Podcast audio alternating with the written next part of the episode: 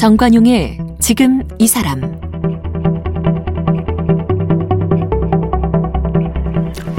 여러분 안녕하십니까 정관용입니다.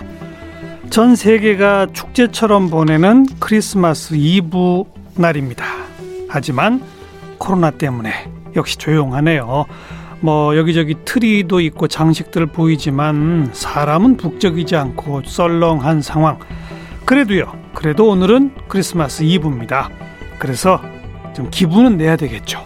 오늘 특별히 한국을 대표하는 데뷔 24년차 재즈 디바 웅산 씨를 초대했습니다. 재즈 음악과 함께 크리스마스 분위기를 좀 내보고자 웅산 씨와 이런저런 수다도 떨어봐야죠. 어서 오세요. 안녕하세요. 너무 반갑습니다. Merry Christmas. Merry Christmas. 아, 이게 솔직히 이렇게 막 목청 높여 인사할 기분은 아니지만 그래도 또 이렇게 우리가 밖에서는 못하더라도 이렇게 안에서는 맞아요. 뭐 행복할 수 있잖아요. 우리끼리 네. 이렇게 좀 그럼요. 소리를 높여야 네, 예, 예. 청취자분들도 그럼요. 조금 좀 날 거예요. 네. 금년에는 공연도 거의 없죠. 네, 해외 공연은 일단은 0이었고요. 0이었고 국내에서는 그래도 랜선 콘서트가 조금 있었고 음, 음 그다음에는 거의 없었어요. 그죠. 네. 특히 예년의 경우 12월 달은 더 바쁘지 않나요? 원래는 많이 바빠야 되는데 그러니까. 지금 있었던 공연들도 22일 날 당장 콘서트가 있었는데 그것도 음.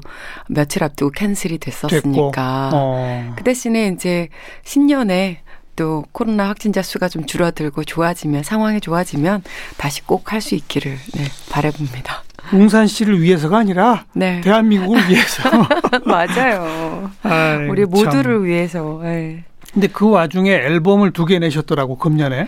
어, 일단은 코로나 상황 속에서도 뭔가 생산적인 음. 일을 해내야 되는 게 또 우리는 그 노인과 바다였나요? 거기에서 그 산티아고 할아버지가 물고기가 물고기로 태어났듯이 나는 어부로 태어났으니까 음. 그분이 해야 되는 일을 묵묵히 해냈잖아요. 그것처럼 우리도 또 이런 상황 속에서라도 제가 할 수 있는 곡을 쓴다든가 뭐 네. 새로운 또 방향을 찾아본다든가 이런 고, 민들 연구, 연습들을 하면서 이제 앨범을 또 그렇게 냈죠. 그러니까 대중과 만나는 거는 못하지만 네.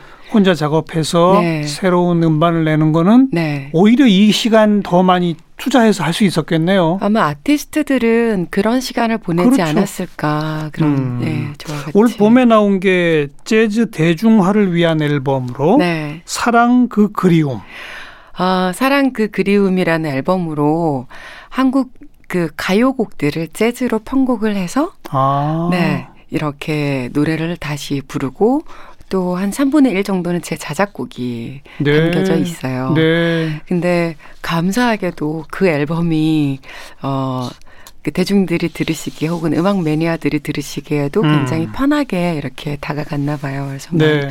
이 와중에 감사하게도 사랑을 받고 있습니다. 그러니까 이 음반을 만든 자체가 네. 우리에게 익숙한 대중가요를 네. 재즈식으로 하면 이렇게 됩니다. 네네네. 그게 이제 재즈를 널리 알리는 재즈 대중화를 위한 것 그런 거 아닙니까? 네. 음. 그리고 재즈 안에서 할 수 있는 여러 가지 시도들을 해서 대중들과 함께 이렇게 나누는 공유를 하는 네, 그런 생각으로 했어요. 그 아주 유명한 대중가요라면 어떤 어떤 곡들이 들어 있었어요? 지금 미소를 띄우면 나를 보낸 그 모습처럼 아이고, 알죠. 어. 그리고 김장환 선생님의 찻잔 찻잔. 네. 너무 진하지, 진하지 않은 향기를 담고. 노고지리가 불렀죠. 맞아요. 어. 원래는 노고지리가 불렀고, 음. 김창원 선생님 버전도 또 많이 알려져 네, 있어서, 네. 저는 이제 그것만 알고 있었었는데, 음. 알고 봤더니 노고지리가 먼저 그렇습니다. 원곡이더라고요.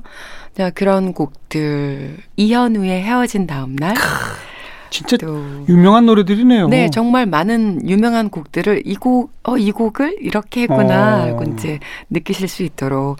그리고 새롭게 네. 만든 자작곡도 있고. 네. 좋아요. 그럼 우리 귀에 익은 그 유명한 대중가요가 네. 재즈풍으로 부르면 어떨지 네. 우선 좀 느껴보게 어느 곡 하나 소개해 주실래요? 어, 그러면 또 제가 디지털 싱글로 발매한 곡 중에서 어. 임병수 씨가 불렀던 약속이라는 곡을 네, 네. 네, 들려드리고 싶네요. 임병수의 약속. 네. 재즈로 부르면 어떻게 될지 네. 들어봅시다. 네. 전혀 분위기가 달라지네요. 네.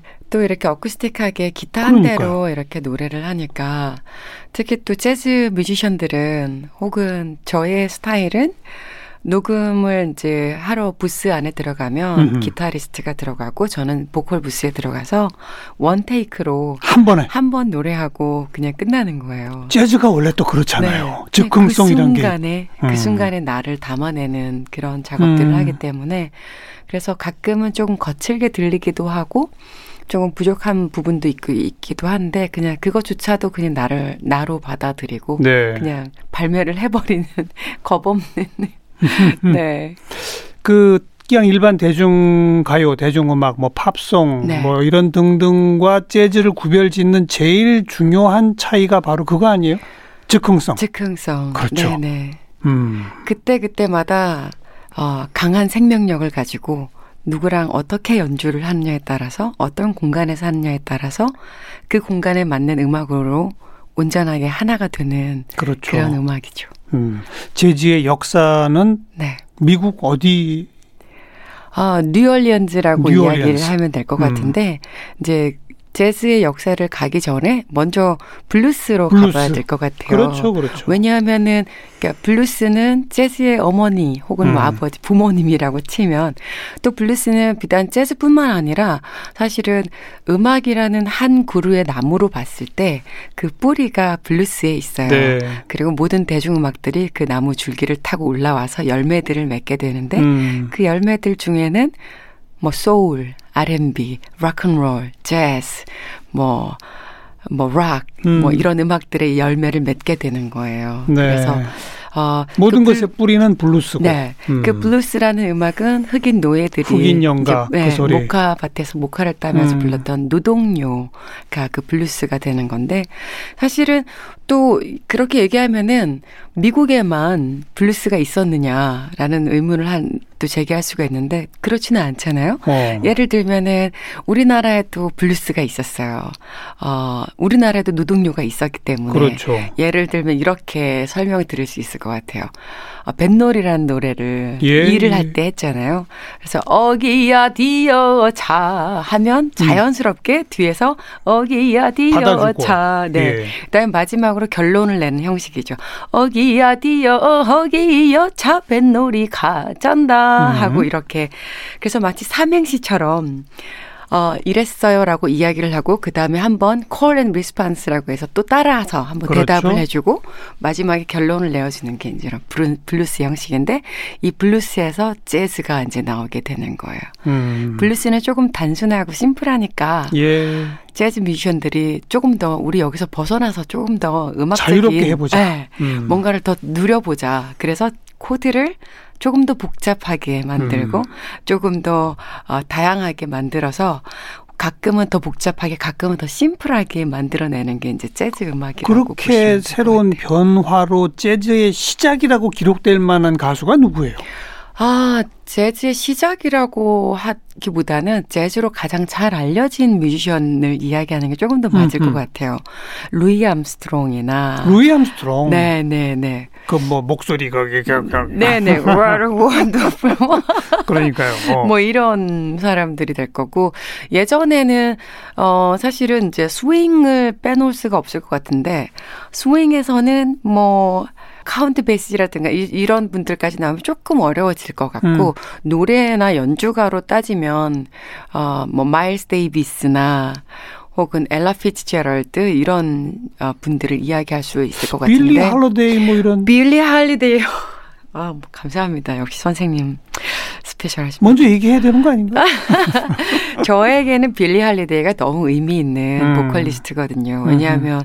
재즈로 입문하게 만든 장본인이기도 해요. 어. 저는 그 전까지는 대학에서도 락을 했었기 때문에 네. 락이 세상을 지배하게 될 거야. 락이 최고의 음악이야. 이렇게 생각했던 사람인데 밤낮으로 락만 들었던 사람인데 어느 날 어, 친구가 선물을 해준 거예요. 음. 너는 음악을 너무 편식한다. 어. 뮤지션으로 자격이 없다. 그러면서 테이프에다가 재즈 음악들을 녹음을 해서 저한테 준 거예요. 그래서 재즈가 뭔데? 이러고 이제 오디오에 들어봤더니. 딱 넣었더니 첫 번째 곡이 그 빌리 할리데이가 부른 I'm a Fool to Want You라는 곡이에요. 어떤 곡이죠?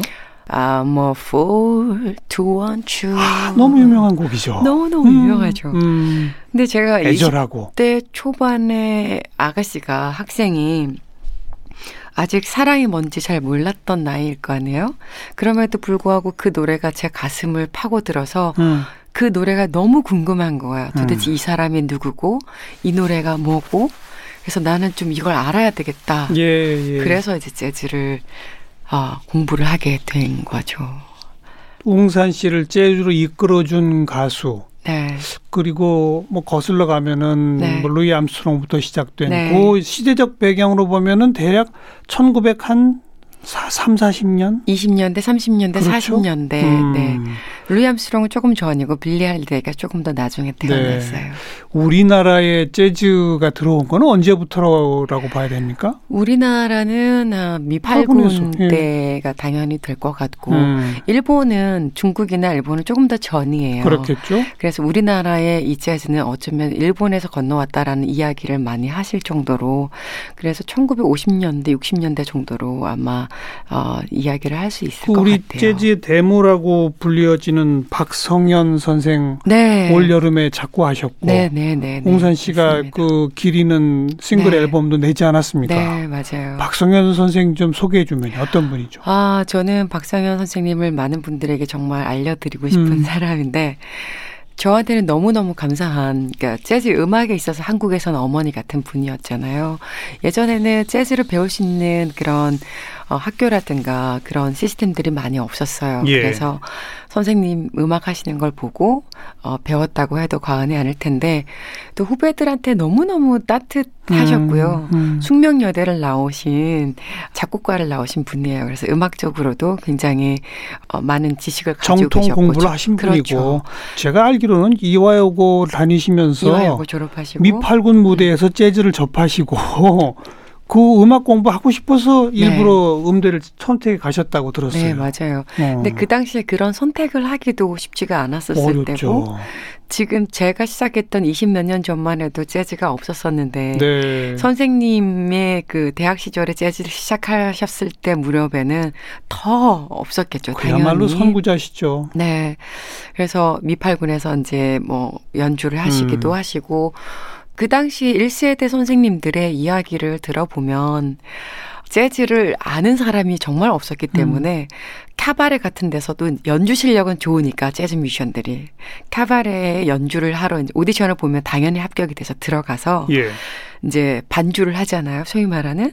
그러면 반주를 할 때 재즈가 하시고 싶으니까 즉흥 연주로 이렇게 연주를 하시는 거야. 그러면 그 매니저가 너는 왜 자꾸 이상한 거 부냐. 하지 말라고 시... 네, 틀린 거를 분다고. 그러니까요. 그냥 블루스나 해라. 네, 그래서 그냥 잘리기를 수십 번을 하셨다고 하시더라고요. 음, 그러면 음. 이제 나오셔서 포장마차에서 소주 한 잔 이렇게 마시면서 이제 인생을 아 정말 음, 음악하기 힘들구나라고 네. 푸념도 하시고 하셨다는데 그런 힘든 와중에 그런 불모지에 재즈를 심으셨던 분이시죠. 그렇죠. 그래서 그리고 음. 야누스라는 공간을 빼놓을 수가 없죠. 네, 맞아요. 제가 기억하기로는 1974년, 8, 8년, 음. 네, 인것 같은데 그때부터 야누스를 어, 오픈을 하셔서 재즈 뮤지션들의 재즈 전문 클럽, 네, 음. 공간이 된 거죠. 그렇죠. 그래서 제, 어, 한국 재즈 역사에서 야누스는 정말 없어서는 안될 네, 아주 예. 역사적인 어, 그런 역할을 해줬는데 거기에서 재즈 뮤지션들이 다들 태어났다고 해도 과언이 아닐 것 같아요. 그 근데 재정난 때문에 여기저기 많이 옮겨 다녔잖아요. 네, 진짜로 많이 제가 맨 처음에 신촌이었는데 신촌에 있었고 또 청담동에 있었고 또 강남 어딘가에 있었고 또 교대 쪽에 지금은 음. 이제 마지막으로 교대 쪽으로 가셨다가 어, 선생님이 건강 악화로 이제 후배 재즈 가수한테 그걸 물려주고 그렇죠. 요양원에 계시다가 이제 올 여름에 초가을쯤에 네. 이제 세상을 씨도 떠나셨는데. 그 야누스 공간에서 공연하셨죠? 아, 그럼요. 일주일에 어, 일주일에 한두 번씩 음. 공연을 했었고, 그러니까 저를 성장하게 만든 만들어준 공간이기도 하고 네. 한국 뮤지션들을 성장하게 해준 그런 또 공간이기도 했죠. 음. 네. 그래서 선생님께서 세상에 떠나시기 전에 얼마 전에 이 곡을 이 아름다운 곡을 남기시고 그렇게 떠나셨어요. 이런 아름다운 메시지를 남기시고 음. 어, 처음 태어난 이 별에서 사는 우리 서로 마주 봐요. 손잡아요 이런 메시지를 어. 서로 미워하지 말고 예. 서로 안아주고 보듬어 주라는 메시지를 이런 멋진 노래로 어, 남겨주고 떠나셨는데 그 노래를 제가 많은 분들에게 들려드리고 싶고, 음. 네, 또 박성현 선생님의 존재에 대해서도 이렇게 멋진 디바가 계셨노라고. 그분은 결혼도 안 하시고, 싶고. 네. 평생 재즈와 함께. 네, 재즈와 진짜 결혼하셨다라는 말이 맞아요. 너무, 너무 맞아요. 음. 네. 선생님 생각하면 이렇게 가슴이 그 삶이 너무 숭고했어요. 그런 1세대 분들하고 네. 그러니까 우리 웅산 씨가 정확히 2세대라고 말할 수 있는 거고. 저는 말하자면 3세대라고 이야기를 그런가요? 하시더라고요. 중간이 그러면 중간에 이정식 선생님, 아. 윤희정 선생님 음. 이제 이런 분들이 계실 것 같아요. 그렇군요. 네. 그런데 활동은 1세대 분들하고도 함께 했죠. 네. 그죠. 저 같은 경우에는 굉장히 행운이라면 행운이었는데 음. 재즈 빌리 할리데이 때문에 재즈가 이제 궁금해져서 그 다음 날부터 재즈를 찾아다니기 시작했을 때 한국에는 어떤 사람들이 재즈를 하지? 이제 생각을 하고 예. 재즈 클럽에 이제 찾아다니기 시작했어요. 그때 만나게 된 게 이제 재즈 1세대 신관웅 선생님. 피아니스트 신관웅 예, 선생님. 네, 네. 지금도 활동하시잖아요. 그럼요. 음. 재즈계 대부라고 걸어지시는 분이신데 이제 그런 분들에게 오디션 아닌 오디션을 보고 맞아요. 매일처럼 찾아가니까 음악을 음. 들으러 음. 도대체 저 학생 저 아가씨는 누구냐 그랬더니 이제 주인 그 어르신이 저 학생이 대학에서는 락을 했던 것 같은데 예. 재즈가 좋은가 봐. 그랬더니 그럼 한번 노래 좀 들어보자 이렇게 음. 된 거예요. 그래서 오디션 아닌 오디션을 보고 제가 그 첫 무대에 서서 노래를 불렀고 그 노래를 들으시고 선생님들께서 어 나랑 한번 같이 해보자. 예. 그 데뷔 무대가 사실은 신관웅 선생과의 같이 네. 함께 합주한 네, 네. 무대 아니겠습니까? 네, 맞아요. 어. 그리고 조금 큰 무대로 옮겨진 게 제가 96년부터 시작을 했고 98년도부터 야누스 무대에 섰어요. 네. 대학에서는 락을 했다. 네. 본인 스스로 지금 이제 여러 번 그 얘기를 했는데 네. 거슬러 가봅시다. 네. 17살 나이에. 네. 중되려고 절에 갔었다면서요. 네, 네, 맞아요. 17살이면 고등학생? 네, 고등학교 2학년. 음. 어, 그때 받은 본명이 이제 웅산인데, 어허. 웅대아 룽자의 매산자, 음. 크롱의 매산, 매산자인데, 이제 큰 산처럼 살으라고. 아, 그러니까. 네. 절에는 왜 갔어요?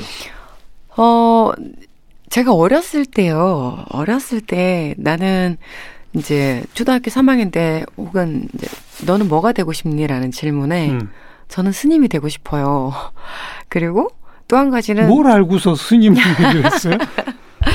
어, 저희는 대대로 불교 집안이었고요. 아. 또 아버님께서는 이제 불교 공부를 하시는 어. 분이세요. 어. 그래서 이제 그런 모습들을 보고 또 저녁 식사를 하고 나면 저희가 일남오녀인데 가부좌를 틀고 앉아서 반야심경을 외고 아, 그런 게 저의 그랬어요. 생활이었었어요. 가까운 친척 중에도 스님 되신 스님들이 분? 많아요. 아 네. 그렇군요. 네. 자연스러운 영향을 받았군요. 아주 자연스럽게 어. 그냥 그래서 제가 스님이 되겠다라고 이야기하는 게 뭐 어색하거나 이상한 일은 아니었었던 음. 거죠. 그래서 좀 특별한 집안이었군요. 그러니까. 근데 저는 다들 그렇게 사는 줄 그, 그러다가 이제 고등학생 때, 아, 네. 이제는 가야지 하고 간 거예요? 그런데 제가 이제 중학교에서 고등학교 올라갈 무렵에 어느 스님한테 인사를 드리러 갔는데 너는 절에 들어가겠다. 그러시는 거예요. 딱 보자마자? 네. 그래서, 어. 근데 그 말을 듣는데 어렸을 때 스님이 되고 싶다라는 이야기를 했었는데도 불구하고 어. 그렇게 어느 스님께서 단정적으로 그렇게 말씀하시니까 약간 반항심처럼 어. 내가 왜? 예. 이렇게 된 거야. 그러다가 17회 가을날에 음. 아침에 일어났는데 아, 내가 있어야 될 곳이 여기가 아니구나. 그냥 문득? 네. 그리고 아 떠나야겠구나. 그리고는 정말 아무한테도 알리지 않았어요. 입었던 옷 그대로. 그 전날 무슨 일 있었어요? 아니에요. 아무것도 아무것도 없었어요. 이야. 진짜. 근데 조금 생각 저는 이제 생각하는 걸 되게 상상하거나 음. 생각하는 걸 되게 좋아하는데 생각이 더 깊어지고 더 많아졌던 거는 있었던 것 같아요. 그래요. 정말 어려서부터 좀 특별한 가정 환경에서 네. 자연스럽게 접했던 것이고 어느 날 문득 이제 가자. 네. 그러다가 2년 있었나요? 그렇게 원래 오래 있겠다라는 생각도 없었었고. 그럼 그럼요. 그래서 얼마 동안 있겠다라는 마음을 음. 정하지 않고 일단은 그냥 입었던 옷 그대로 그냥 이제 간 갔어요. 건데 가서 이제 절에 다니던 절이었어요 아니면 중학교 1학년 때 한 번 가봤던 절이었어요. 한 번 가봤다. 딱 한 번. 근데 하필 또 왜 그 절이 딱 떠올랐어요? 그 절밖에 떠오르지 않았어요. 어디에 있는 무슨 단양에 있는 구인사라는 절이었고요. 어. 그래서 제가 그 구인사라는 절에 밤에 늦게 도착했었었는데 음. 어 일주문을 통과를 하면서 하늘을 보는데 정말 하늘이 맑았고 별들이 많이 떠 있었어요. 어. 그리고는 아 내가 있어야 될 곳이 여기구나. 예. 네 그렇게 이제 있으면서 마음을 정했죠. 아 나는 음. 세상 사람들을 위해서 기도를 해주고 사는 수행자가 돼야 되겠다. 네. 그렇게 그러다 딱 가니까 그 절에 스님이 잘 왔다. 머리 깎자고 하시던가요? 아니잖아요. 아니, 준비 기간도 필요해요. 그러니까요. 그래서 정식 스님이었다라고 하면 안 될 것 같아요. 왜냐하면 음. 저는 2년이란 2년을 좀 못 채우고 나왔기 때문에 네. 그래서 되려고 했었던 게 맞는 거고. 준비 기간. 네네네. 네, 네. 음. 그렇게 있다가 어 이제 매일 밤 선방에서 이제 참선을 하거나 음. 관음 정진을 하거나 그렇게 기도를 하는데 공부를 하는 거죠. 네, 공부를 하는 수행을 음. 하고 있었던 도중에 이제 제가 잠깐 졸았나 봐요. 어. 그때 이제 우리 스님께서 제가 존다고 생각하고 죽비로 어깨를 이렇게 내리치시는데 죽비로 내리치죠. 네. 네. 그럼 놀래가지고 제가 다시 이렇게 합장을 하고 음.